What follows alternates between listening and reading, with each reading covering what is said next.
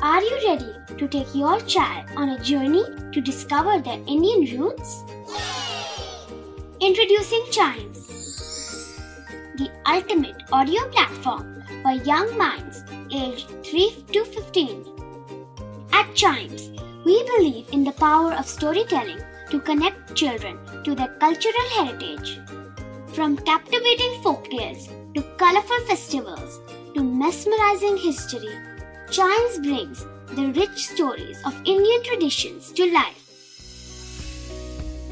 So connect your child to their Indian roots with us. Download the app today and start the journey. Search Chimes Kids Audio Stories and Podcasts app on Apple or Google Play Store. Chimes, audio that inspires.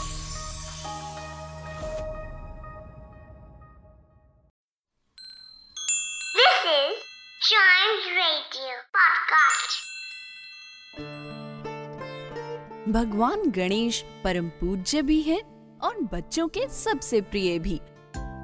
आइए सुनते हैं सब विघ्नों को हरने वाले इस विनायक के बचपन की एक मज़ेदार कहानी।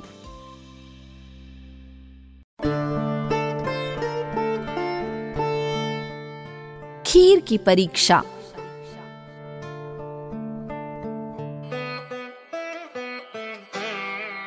हर साल भद्र मास में दस दिन तक गणेश जी का जन्मोत्सव मनाया जाता है। इस उत्सव को गणेश चतुर्थी बोलते हैं। एक समय की बात है। गणेश जी ने सोचा, क्यों ना अपने भक्तों की परीक्षा लेकर देखी जाए? गणेश जी उस साल चतुर्थी के दिन पृथ्वी पर आए। चारों तरफ़ गणेश महोत्सव की धूमधाम थी। हर घर फूल मालाओं से सजाया गया था और हर घर में गणेश जी की एक मूर्ति को स्थान दिया गया था, जिसकी सुबह शाम पूजा होती थी। हर जगह लोगों का उत्साह देखते ही बनता था। पृथ्वी पर पहुंचकर गणेश जी ने एक साधारण बालक का रूप बनाया। और अपने एक हाथ में चम्मच भर दूध और दूसरे हाथ में मुट्ठी भर चावल लेकर चल दिए। चलते चलते वो बालक एक घर के सामने पहुँचा। घर के बाहर गणेश उत्सव की तैयारी ज़ोर शोर से चल रही थी। उस बालक रूपी गणेश ने घर के बाहर पहुंचकर अपनी तुतलाती आवाज़ में पुकारा कोई मेले लिए थोड़ी सी खीर बना दो।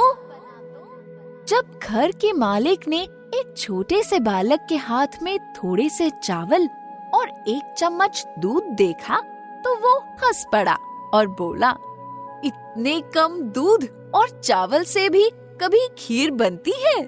चल भाग जा यहाँ से और हमें पूजा की तैयारी करने दे। बालक आगे बढ़ गया। अगले घर में बालक ने फिर वही निवेदन किया और वहाँ से भी उसे वही जवाब मिला, जो पहले घर से मिला था। धीरे धीरे बालक ने पूरा गाँव घूम लिया, पर एक भी इंसान उसके लिए खीर बनाने को तैयार नहीं हुआ। आखिर में बालक मायूस होकर गाँव के बाहर वाले इलाके में पहुँच गया। गाँव के बाहर एक बूढ़ी काकी की झोपड़ी थी। झोपड़ी की हालत काफ़ी जज्जर थी। उसी झोपड़ी के बाहर बूढ़ी काकी एक पुरानी साड़ी पहने हुए एक बेरंग सी बाल गणेश की मूर्ति के सामने पूजा करने बैठी थी। बालक ने जब बूढ़ी काकी को देखा तो वो उनके पास गया और बोला, ताती, मेरे लिए थोड़ी सी थील बना दो। बूढ़ी काकी ने मासूम बालक का निवेदन सुना तो उनका मन प्रसन्न हो गया। वो प्यार से बोली, खीर तो बना दू बेटा, पर इतने से दूध और चावल में खीर बनेगी कैसे? खीर बन जाएगी। आप बस बलतन ले आइए। बालक तोतली सी आवाज़ में बोला। बूढ़ी काकी को नन्हे बालक का निवेदन टालना ठीक नहीं लगा। वो अंदर गई और एक पतीला ले आई। फिर उन्होंने थोड़ी सी लकड़ियाँ इकट्ठी करी और पतीला उस पर चढ़ा दिया। अब बालक ने आगे बढ़कर अपनी मुट्ठी में से चावल और चम्मच में से दूध पतीले में डालकर लकड़ियों में आग लगा दी। पतीले को खीर बनने तक के लिए ढक दिया गया। बालक बोला, ताती आप खीर बना के रखो। मैं कुछ देर में आता हूँ। और ऐसा कहकर बालक वहाँ से चला गया। कुछ समय बीता। खीर बन के महकने लगी। बूढ़ी काकी बालक का इंतज़ार करते करते थक गई। आखिर में उन्होंने पतीले में झाँक के देखा तो पाया कि इतने कम चावल और दूध के बाद भी काफ़ी मात्रा में खीर बनी हुई है।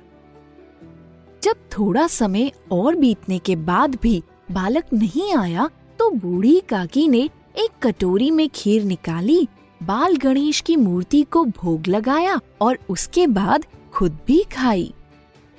इतने में बालक आ पहुँचा।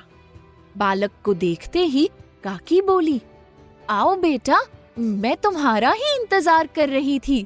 खीर तैयार है, आकर खा लो। अब गणेश जी अपने असली रूप में आ गए और बोले, काकी, मैंने तो खीर तभी खा ली थी जब आपने मेरी मूर्ति को भोग लगाया।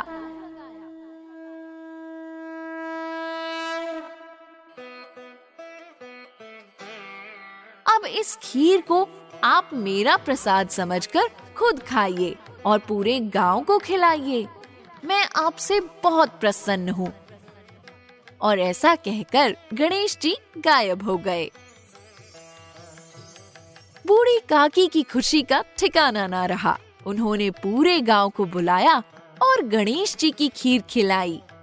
जब गाँव वालों को इस पूरी घटना के बारे में पता चला तो बालक के रूप में आए गणेश जी के साथ किए गए बर्ताव पर वो बहुत लज्जित हुए।